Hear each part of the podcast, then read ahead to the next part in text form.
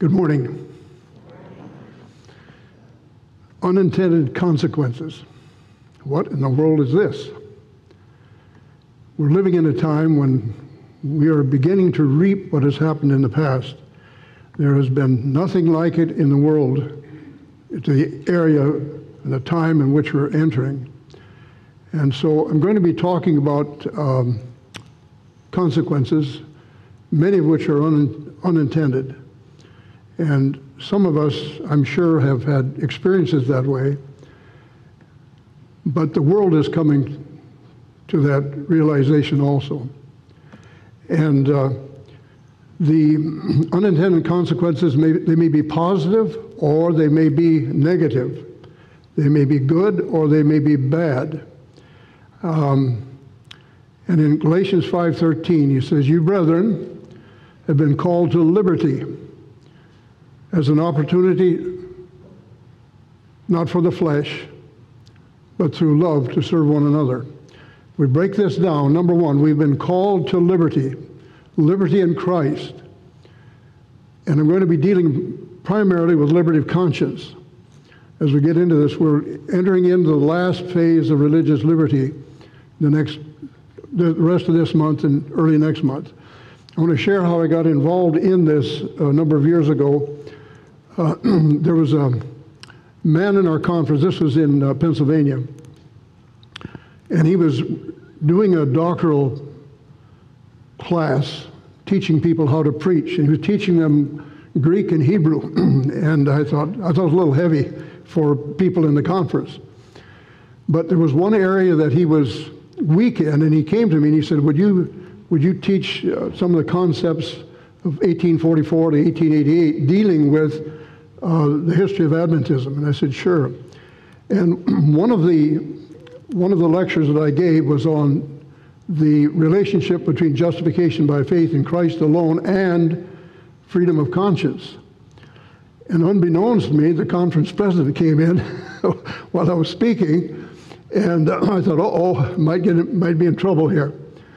But he called me about a week later and he asked me, he said, would you, would you uh, consider becoming the religious liberty person for the conference? And I said, well, let me pray about it and we'll see. And the Lord directed that way. Uh, and I've, i was thankful to, be get, to get into that uh, area. Uh, since I became a Seventh-day Adventist, I've always been interested in religious liberty, but also the relationship with Christ and salvation. And so that's the direction we're going to be heading toward. Uh, I want to, uh, I think we'll go to, to Luke chapter 4, and this is one of the first sermons that Jesus gave after he was baptized. He went into, into the public ministry. And in, he's quoting from Isaiah chapter 61. And beginning with verse 18, it says, The Spirit of the Lord is upon me because he has anointed me to preach the gospel to the poor. He has sent me to heal the brokenhearted, to preach deliverance to the captive, recovery, recovery of sight to the blind, to set at liberty those who are oppressed, to preach the acceptable year of the Lord. And as you recall, that as Christ was speaking, hearts were warmed and they began saying, Amen, Amen. And then he says, This day this is fulfilled in your own ears and they became furious. You remember they dragged him out of the out of the synagogue, took him to the edge of a hill or a cliff, was going to throw him over it. But the angels came and parted the way between the people, and Christ escaped because he knew his time was not uh, was not yet. And so, this is the gospel of liberty, of freedom. The first thing that God delivers us from is the conscience, so that we can serve Him by choice, not by force. James 125 and, and chapter 2 says that it speaks about the, the law of liberty. God's law is one of liberty. Psalm 119, 45 says, I will walk at liberty, for I seek your precepts. Now, we cannot go to the law itself and get it, but once we're in Christ, then that law is like a ring around us uh, to uh, support us and to, uh, to keep out that which ought not to be there. Now, before we can walk at liberty, we must have on gospel shoes. And in Ephesians 6:15, it talks about that our feet are, should, should be prepared with the gospel of peace. And uh, I think I have an, an NAS, this is a good one. The New English Bible says that, let the shoes on your feet be the gospel of peace to give you firm footing. We cannot keep the commandments of God unless we have on gospel shoes. We cannot follow Christ unless we have the shoes that He's prepared for us, which is the good news of salvation. And that's what we want to talk about that also today. Um, the, um, if we have not on gospel shoes, we will cause negative, unintended consequences. We're going to look I've got several illustrations. In fact, as I was going over this, or after I got preparation, I thought I could have set, spent the whole uh, sermon dealing with illustrations of unintended consequences. And uh, uh, if we do not have on gospel shoes, we will likewise start into operation positive un- unintended consequences. And we can see this on a personal level, but also on a national level and on a worldwide level. And we'll touch on some of that. Uh, these are consequences. They're unintended. Uh, they're, they're un- we do not see them until maybe afterwards we can, we can uh, observe. But here are some of them. Uh, there, there be some unexpected benefits, and these would be positive things that happen to us. Maybe someone else has done, or maybe you've done something for someone else. But have you ever had the experience of where uh, you may have done something for someone, you forgot all about it. Years later, that person would come back to you and, and you'd say, Do you remember such and such a time when you did thus and though? no, I don't remember anything about it. But this, this would have been a uh, consequence of an action that we took that we have no, we have no record in our, in our memory about it. And I think there's going to be a lot of that going on in heaven. In fact, I think I want to share uh, an experience with, uh, uh, I used to canvas, and uh, some of you have read perhaps Uncle Arthur's uh, bedtime stories or, or Bible, uh, Bible studies guides. Um, I listened to Elder Maxwell a short time before he died, and he was sharing his experience and the experience of his mother. He was from England and Scotland, and there was an evangelist that held a series of meetings. Only one person accepted the message that the evangelist was giving and was baptized, that was his mother. And he was only about, I think, about eight years old or something like that. And after the meetings were over, that evangelist decided he'd had it. He was so discouraged, he gave up the church, he gave up God. And I'll never forget what Elder Maxwell said. He said, I want to, he said, let's picture heaven. He said, if, uh, if this man had been faithful, and, and when I was before, if I were before the throne of God, God will point to all the hundreds of thousands of people that were converted through my works. He had, I think he had at that time over a million, uh, over a thousand books that had been sold at that time. And he said if that evangelist had been faithful, that God would have pointed him to those all those people. He said, "You're responsible for these. It was because of your sermon. You only had one person who was was converted, but through the influence of that, these are the consequences of that sermon." And that would have been an un, unexpected uh, consequence for that man. And I'm sure we're going to run into several of those like that uh, in heaven. I want to be a part of that, don't you? um, there are some that are, that are drawbacks. Uh, there could be a loss of a job, it could be sickness or health, whatever, or an injury. And uh, I mentioned here Tom. Tom is a fellow that I knew years ago. And just recently he called me and he said he'd had a, a not an accident, he likes to ski, but he said problem had come to his uh, one of his ankles from the boot rubbing on his uh, ankle and he could hardly walk. And I thought, here, this would be an example of, uh, of an unexpected consequence. He was going to have a good time skiing, but through time, uh, it actually was a, a detriment to him. Uh, there can be perverse results, and this would be something that's contrary to what had been planned or intended. And I want to share something with a scientist who uh, thrust his ha- hand in a, when a um, atomic fusion was beginning to take place. And I've got some pictures of it a little bit later. And so here's some of the, some of the um, examples that I thought of. Uh, there's a push today for fossil-free future. We've got frozen windmills, rolling blackouts in Texas and also in California, or there have been in California. And so many are afraid now that there's going to be a problem with, uh, with the green energy future that we're, we're faced. In, uh, in Texas, as you well know, that the windmills have frozen because of the, the cold weather, and many people are suffering because of this. And I'm listening to all kinds of arguments now of why it is and why it should be, and, it, and that windmills are not, uh, not the problem. Then here's another one rabbits in Australia and New Zealand. There's a few here. Look at here. Here's tens of thousands, millions of them. It started out by only 12 rabbits that were shipped from England to Australia. A man by the name of Wilson was over there, and he, he had, when he was in England, he had hunted rabbits. And he enjoyed that, so he asked a relative, he said, Send me 12 rabbits. And they, they sent them to him, and the rabbits, as you know, multiply very rapidly. And uh, that happened there. Within, within 10 years, there were millions of them. And uh, this was an example of unintended consequences. Rabbits had become so prevalent within 10 years of their introduction in 1859 that 2 million could be shot or trapped annually without having any noticeable effect on the rabbit population. This is an, this was a, an example of what we're talking about today. And um, here is part of the problems they're having there, that as they burrow and as they, as they eat, uh, then the rains come and they have tremendous uh, erosion problems in, in Africa or in Australia.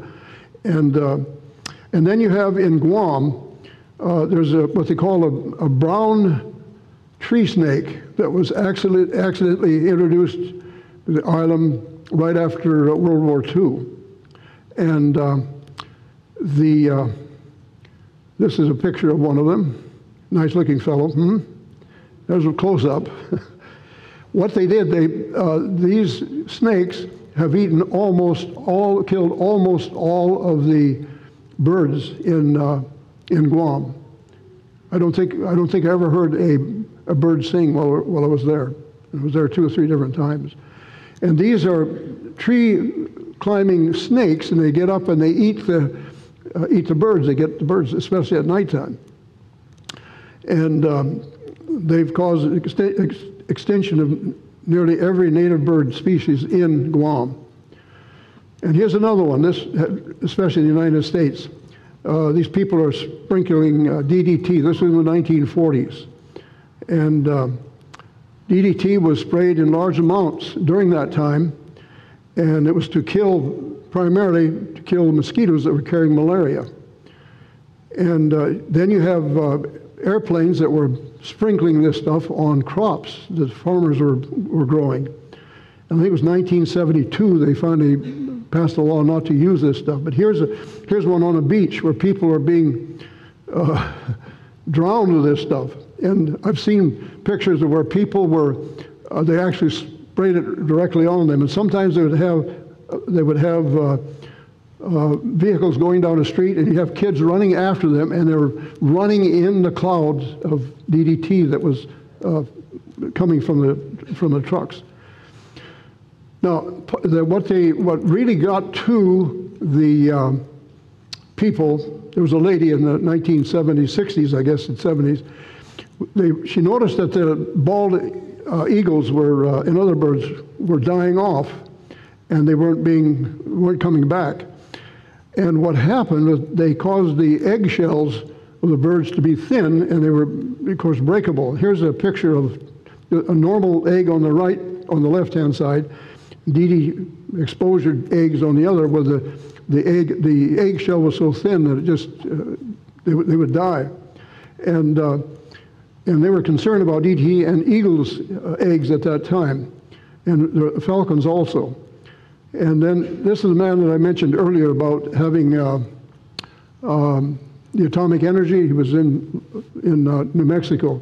He'd worked on the atomic bomb when he was um, uh, during World War II and he took part in the Manhattan Project, which was the developing of the atomic bomb. He performed experiments with uranium and plutonium. There were cores that would determine their critical mass value, and he was trying to figure out where uh, the approximate place where they could get them without it exploding. And uh, this was after the war. And he accidentally began a fusion reaction, and it released a, uh, energy in the room, in the laboratory. And he thrust his hands between them to separate it, and then he talked to everyone that was there. He said, Mark, mark a place where you're standing, draw a line where you're at, because people were going to want to know where you were at when this thing took place. He said, I, I cannot live, I, there's no way that I can live through this, but you may have a chance of life. But he, he uh, prevented that from, from the explosion at that time.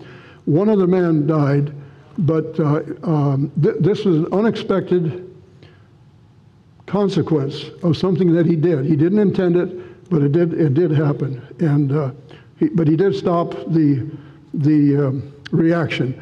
This is a picture that they were talking about that they have two particles on, on either side. The one in the center is where this thing was coming together, and he thrust his arms or his hands in between that to, pre- to prevent it from uh, uh, exploding, and he died because of it. Now, we're going to talk about the Protestant Reformation, also unintended consequences. Uh, this can happen not only to people, but it can happen to nations and events that take place. Uh, and it's happened in the, in the past. In, in uh, 1095, this is the year 1095, Urban II remitted all penance of persons who participated either in crusades or who confessed their sins. And uh, this finally developed into where uh, if they couldn't go on a crusade, they could give money for this, and, they, and, and again, they would be forgiven sins. This led to the selling of indulgences, which is the practice of asking payment, called indulgences, for the forgiveness of sins. And this is what Luther got, uh, uh, got upset about. Uh, this began in, in 1095 but one of the unintended consequences occurred over 400 years later, and this was in 1517 when Luther packed, uh, tacked his theses on the Wittenberg Church. And he was not trying to uh, do anything to the church at that time. He was a, he was a loyal supporter of it. But what happened that he wrote when he when he put the the theses on the church, he was calling for scholars and other ones to discuss what was going on. But it, it exploded and it went throughout all of Europe, and that began the Protestant Reformation.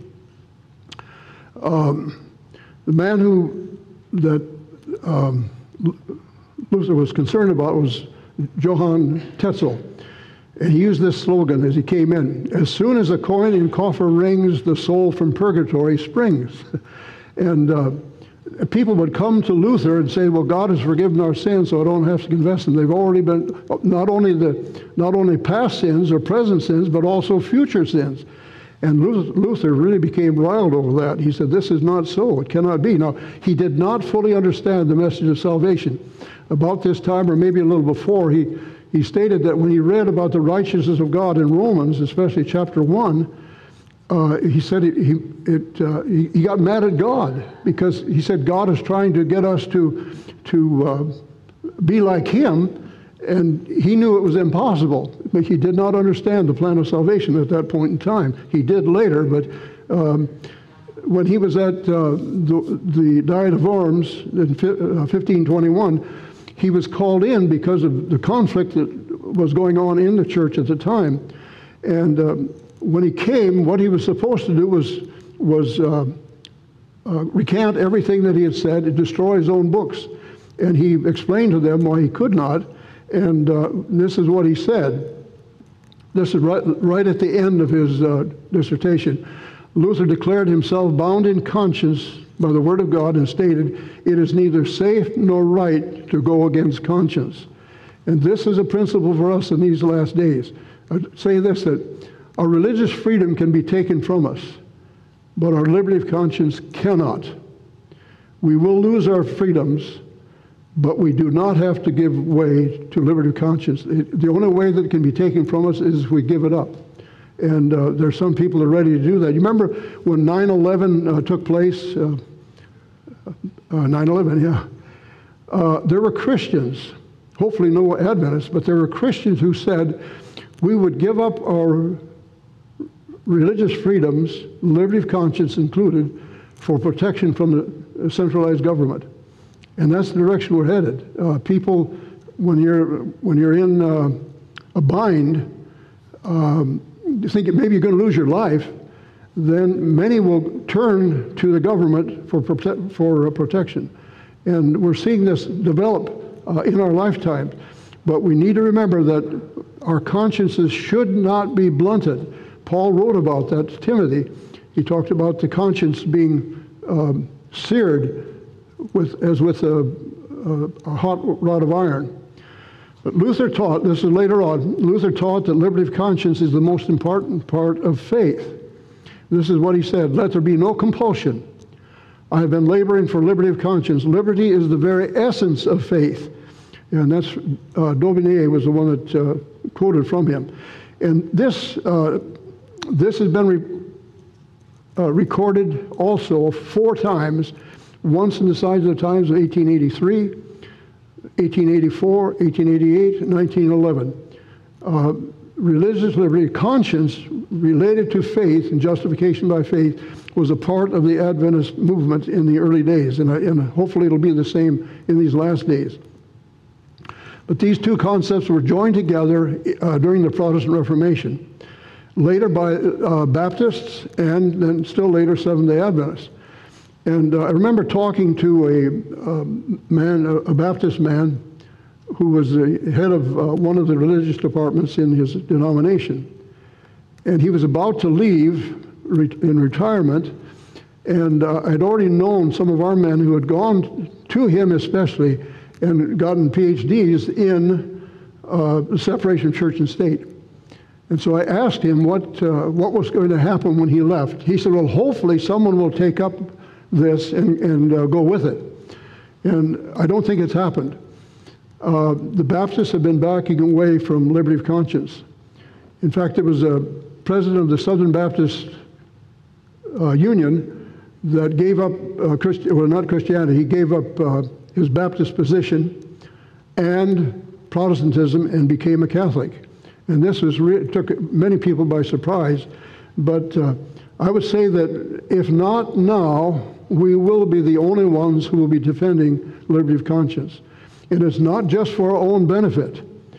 Uh, if we're working with Muslims, Catholics, or Protestant, or Hindu, or whatever, um, it's part of liberty of conscience is to defend, defend their right to choose to serve God in the way they're doing. Uh, we cannot force them. And uh, there will be force, uh, Revelation 13 and, and 14, when it deals with the beast and all his marks and things of that nature, it is an issue of liberty of conscience versus the faith of Jesus, chapter 14, verse 12.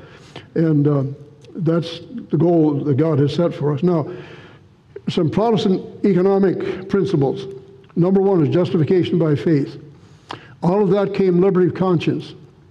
Then you have the Protestant work ethic, free markets, free trade, capitalism, organization, and this has been, uh, has been recognized by uh, people in the world. The teaching of justification by faith led to these unintended consequences. Number one, liberty of conscience. Then the priesthood of all believers, the separation of church and state, religious and civil liberties, free markets and economies, uh, economics, constitutional government, and then the first one that we see is the, the Dutch Re- Republic, the northern part of, of uh, Holland. Uh, it became a tremendous powerhouse uh, in that day when they accepted the, the message of justification by faith and liberty of conscience. They began to grow. And here is, uh, it's called the Golden Age uh, in uh, right after the Reformation, or within 100 years after the Reformation. And it was a political model for others, a radical attitude towards religion in the country with a certain level of tolerance, religious tolerance. It was a stable, thriving economy. It was called the golden age of artists and thinkers. Uh, religion and every everyday life were recurring themes in their art. Uh, And uh, here's a picture of this. You have the Spanish Netherlands on the south. I've got another one here. Uh, yeah, the purple is, is, the Protestants in the north. It was during this time that, that uh, Spain was trying to capture all of the Netherlands, but they did not, they were not successful. The um, Dutch in uh, uh, Amsterdam and Rotterdam, the granaries had enough supply to last for a full year. They had higher salaries than any other part of Western Europe. Even women had higher wages. Again, the Protestant work ethic, thrift, and frugality. They had the highest standard of living in Europe. And the economy was out of this world. They, they exported diamonds, linens, and pottery. Very little uh, in, inflation. And they reclaimed, you know, a lot of you probably remember as a, I think they're still teaching it at school, I don't know, where they reclaimed land that the water had come, uh, the, the, ocean had been destroying, and they put their dams up there. And um, they were masters of the carrying trade. In other words, this had to do with the shipping rates worldwide. They were the greatest seafaring commerce company at the time. And the, this is the lines of, of where they went. And uh, this is before England uh, became the, the uh, commerce center of the world. Okay, so coming back to this. Protestant teaching of justification by faith led to these unintended consequences. People didn't realize what was happening, but God did. The Dutch Republic and then later on, the United States of America. We are based on those principles that came out of the Reformation. And, uh, but there's something happening among us today. We're actually shifting from the uh, Protestant government, we're shifting to, a place where every principle of the Constitution will be denied. And I've noticed that through the years, it doesn't matter if you're Republican or a Democrat in these high places, almost every president that has come along has taken more power to himself and some have been alarmed about it, but there's, there seems to be nothing that can be done about it. But anyhow, there's a shift in thinking of many Americans who do not have a background of where we came from and where we're at now and where we're going. The, um, I remember in uh, 2010, it was what, 10 years ago, I remember seeing this. Capitalism isn't working, and another world is possible. You'd mentioned about the New World Order. That's exactly what's happening. Actually, we're, we're going into socialism. There are many that want socialism. Uh, they've been taught in our universities for years. And we've got a, I remember uh, doing a, uh, this, uh, something like this at a camp meeting. And there was a young woman, I would say her early, early 30s, late 20s. She was angry because of what I was saying. I was talking about capitalism. I said, capitalism has many faults, but it, is a, it came out of Protestantism. And she got up and she said, I thought so. And she walked out and let everybody know that she wasn't, uh, didn't approve of what I was saying. But this is the idea that uh, they believe that, that capitalism, and uh, you mentioned the Pope, the Pope hates capitalism. He's very vocal about it. And he would like to see it uh, be eliminated. There, now, was a German sociologist, soci, sociologist uh, Max Weber, who wrote a book back in 1905, and he entitled The Protestant ethic and the spirit of capitalism. He argued that capital, capitalism, the history of it, emerged in Protestant countries because they instituted those virtues that led to the development of capitalism hard work, honesty, frugality, thrift, and punctuality. These virtues, coupled with the idea of a calling, provided the impetus to end serfdom and establishing a free political and economical order. And what we're seeing that there's some people that want to break, uh, take us back to the Dark Ages, where you have uh, slaves and serfs on the bottom holding the whole thing up, and you have kings and queens, political leaders, religious leaders on the top. And, uh, and some really want, want, to have that, but it was not the way we were, were established as a, as a nation. The theology and values of the Bible, rediscovered by the Protestant reformers, in the 16th century have been the principal movers in creating what we know as Western uh, civilization. And those who may not even be Christians, they recognize that the, the principles of Protestantism and the Bible are the reason that we're here uh, today. and that, that uh, what Luther started especially uh, benefited the entire Western society and civilization. Now, it was not Luther's intent to create a new civilization. That was not his idea at all. He intended to proclaim the righteousness of God in Christ, and that was his goal. His life was dedicated to a far more important activity than building an earthly tabernacle or nation or city. Western civilization is an unintended consequence of his faithfulness to the Bible and to the message of salvation. And again, we're going to come back to this. An unintended consequence of justification by faith. This is a, a, just a review of what we already said. The Protestant Reformation was such.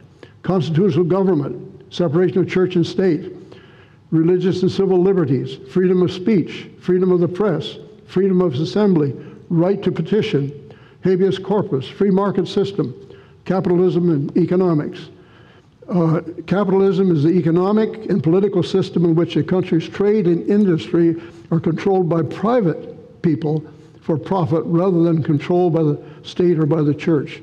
And what's happening today is that people want to control uh, what's going on economically from, uh, from a centralized position. We are all going to be caught in this if, uh, we're, if we're in this time frame that we think we are when it comes to not buying or selling uh, we need to know Jesus Christ. That is the one area that, regardless of what happens, because it's not going to be pleasant entirely for sure, but if we know Christ, He has promised to take us through these uh, times uh, that, that, we're actually living in. Um, capitalism is the economic practice of which Protestantism is the theory. The outcome of Luther's struggle to understand justification by faith was an unintended Protestant Reformation and also consequences that uh, dramatic impact not only Christianity but all of the Western world. And I would say not just the Western world but the whole the world itself is based on uh, on this concept. Now, the United States of America is the unintended consequence of justification by faith. Let's consider some things. The events that led to the Democratic Republic of America why did God choose America as the birthplace and cradle, and, and um, cradle of the Advent message? It was far distant from the union of church and state as practiced in Europe.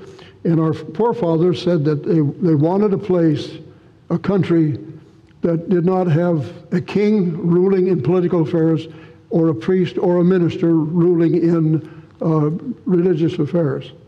And so that Constitution, or, or before the Constitution, we have the, the um, Declaration of Independence, 1776. Then came the Constitution, ratified in 1789. The Bill of Rights in 1791. By the way, I'm going to ask a question. When was the last time you read the De- Declaration of Independence, or the, or the Constitution, or the Bill of Rights? We ought to be familiar with these concepts because they will be taken from us. There are people today who are working to abolish these things, and uh, we need to understand. We need to read them anyhow to find out what's going on. But in 1844, the three angels' message came into existence, and I believe that this country was set up specifically for the message to go to the world from because of the economic situation we had at that time, and uh, and I think it's still still valid today. The, uh, the Declaration of Independence, the Constitution, the Bill of Rights prepared the way for the Advent message, the proclamation of the everlasting gospel, Revelation 14, verse 6, and on through 12. Here we have the, the last sentence of the Declaration. And for the support of this declaration, with a firm reliance on the protection of divine providence, we mutually pledge to each other our lives, our fortunes, and our sacred honor. And those men who signed the, the Declaration of Independence, many of them lost everything they had, some their lives. I remember reading about one man who uh, he had a, a, a, nice mansion, probably had a lot of money, and but he was he was for uh, America, and he was standing on a hillside with other colonists, and the British were about to take his um, destroy his, his home. And he stood there he watched it. He said, let them have it. And they, they, they did destroy it. But many of our forefathers lost everything they had because they desired freedom. and liberty of conscience and that type of thing.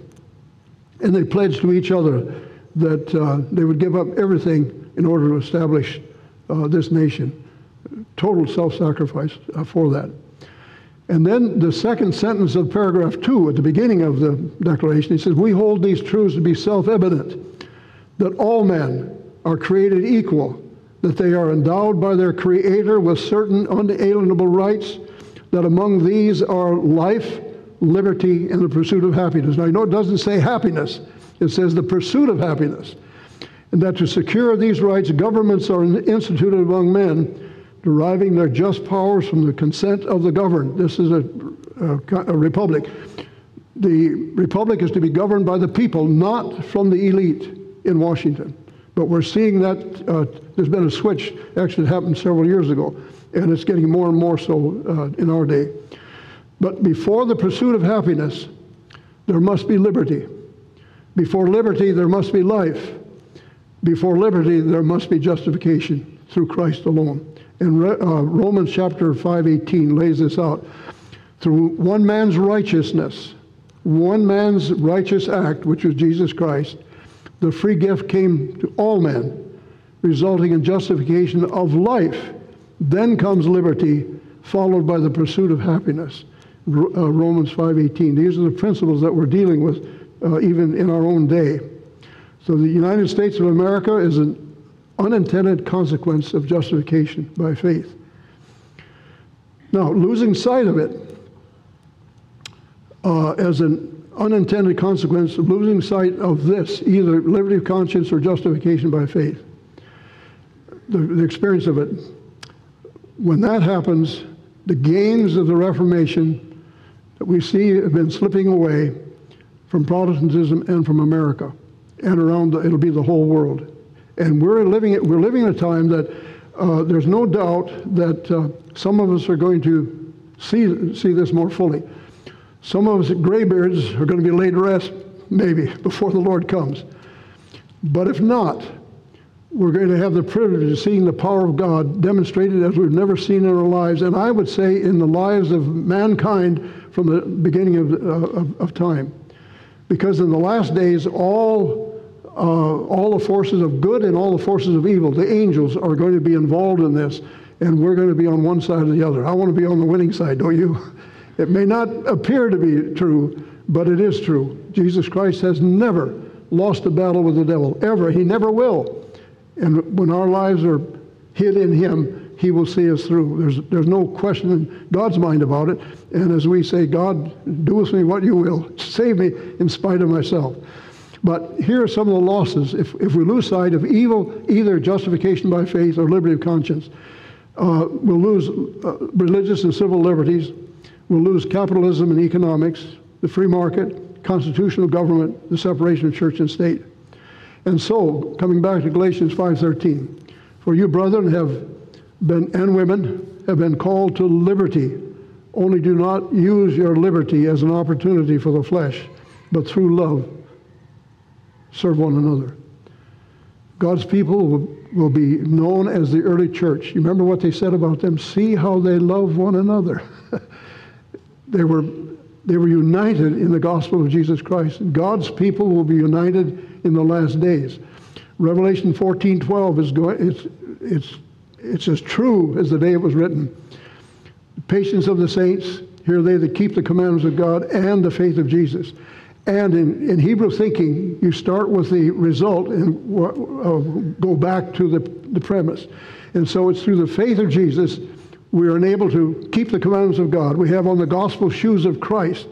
We're able to uh, obey God's law in love, not as legalism, but we'll obey, and that is what produces patience.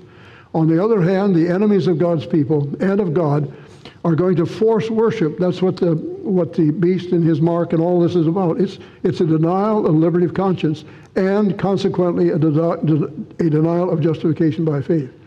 And that's why God has given us the, the message for that day. But you and I have been called to liberty, Be, uh, ending as we did before. We do not use liberty as an opportunity for the flesh, but through love serve one another. This is true liberty. It is liberty of conscience, We're not forced into a, a form, but we freely love God and we love our neighbor as ourselves. I better stop with that. I've, uh, maybe I will. This is not too long. Um, a number of years ago, I was invited to a, a um, Catholic Bishops' Conference on Religious Liberty in Washington, D.C. And how it came about, there was a man who heard me speak on, on this subject that I'm talking about today, not, not uh, the same extent as what I'm doing here, but was more, even more so.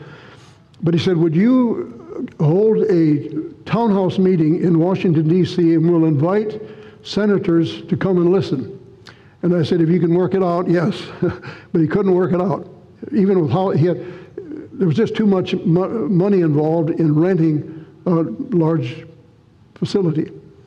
He went to one of the uh, Catholic uh, universities and was talking to some of the heads of uh, departments. And one man who was political, in political science department, the head of it, he said, "Why don't you guys come to the uh, uh, to our meeting on religious liberty?" And so that's how that's how I got invited.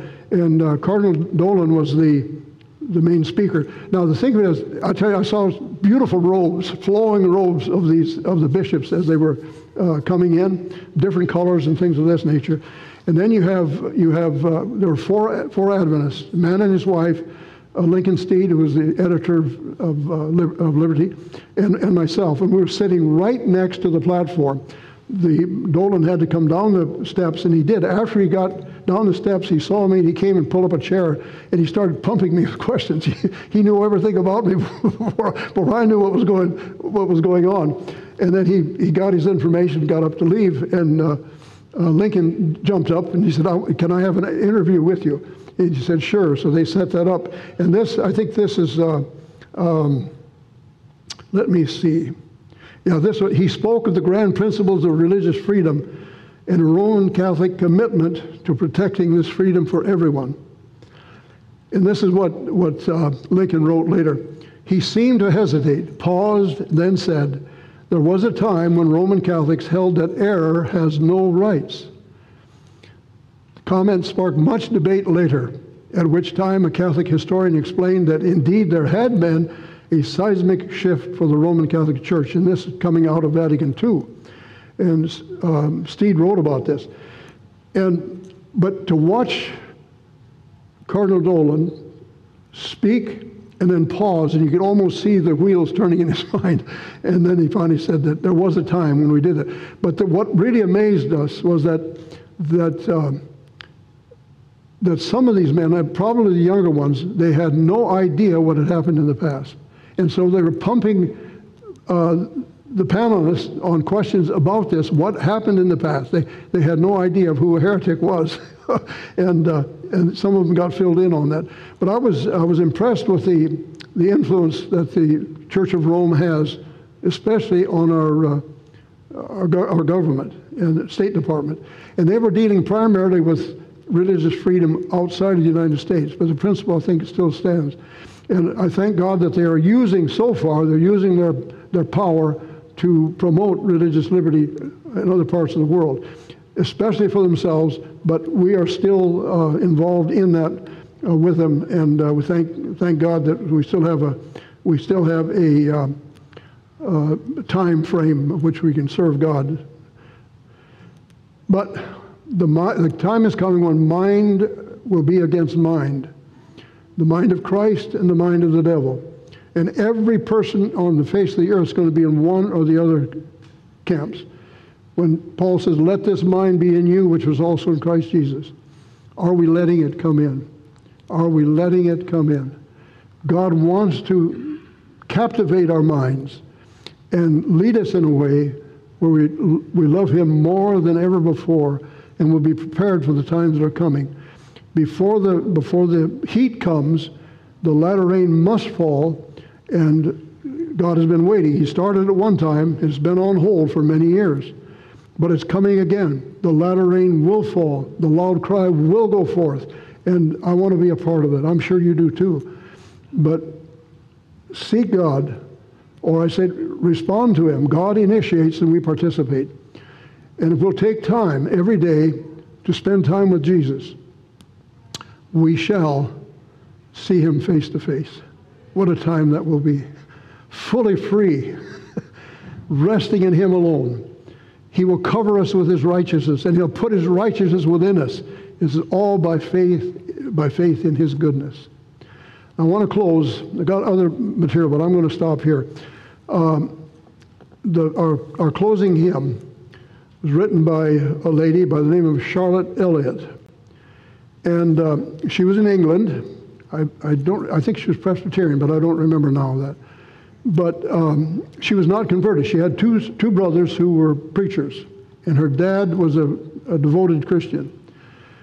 And uh, she had problems in her mind about, uh, about salvation but she was fairly proud. She, she had a, a disease that came on her. I think she was about uh, age 32, and she was an invalid the rest of her life. But there was a preacher from Switzerland that knew her brothers and her dad, and he would come from time to time and visit with the family. And whenever they got to talking about her relationship with Christ, he noticed that she was awfully nervous. and if he tried to push it a little while, she would get, actually, she'd get angry. So he'd back away. He'd come back another time. And uh, little by little, the Lord w- was working on her heart. And she finally asked him, she said, How can I be saved? And he opened up. He said, You come just as you are without one plea. And out of that, she wrote uh, that poem that became a song. And uh, it's been, uh, I remember singing uh, in a, a Billy Graham um, choir at one of his meetings. And uh, that was a song that we sang at the end when he invited people to come forward. It's a powerful one. And um, Charlotte Elliott's brother, one of the brothers, said, said that she, or he, he and his brother, I think, had won about 1,000 people to the Lord at that time. And they said that poem has won more souls of Christ than all of our preaching. Absolutely amazing. But it's still powerful today. And as we go, as we go over it, uh, think of it. Just if there's anyone here that has not accepted Christ, don't be afraid. God will give you true freedom. That's, that's what He wants. He wants us to be free in Him. And uh, when you have a, a group of free people, there's nothing that can take it away from us.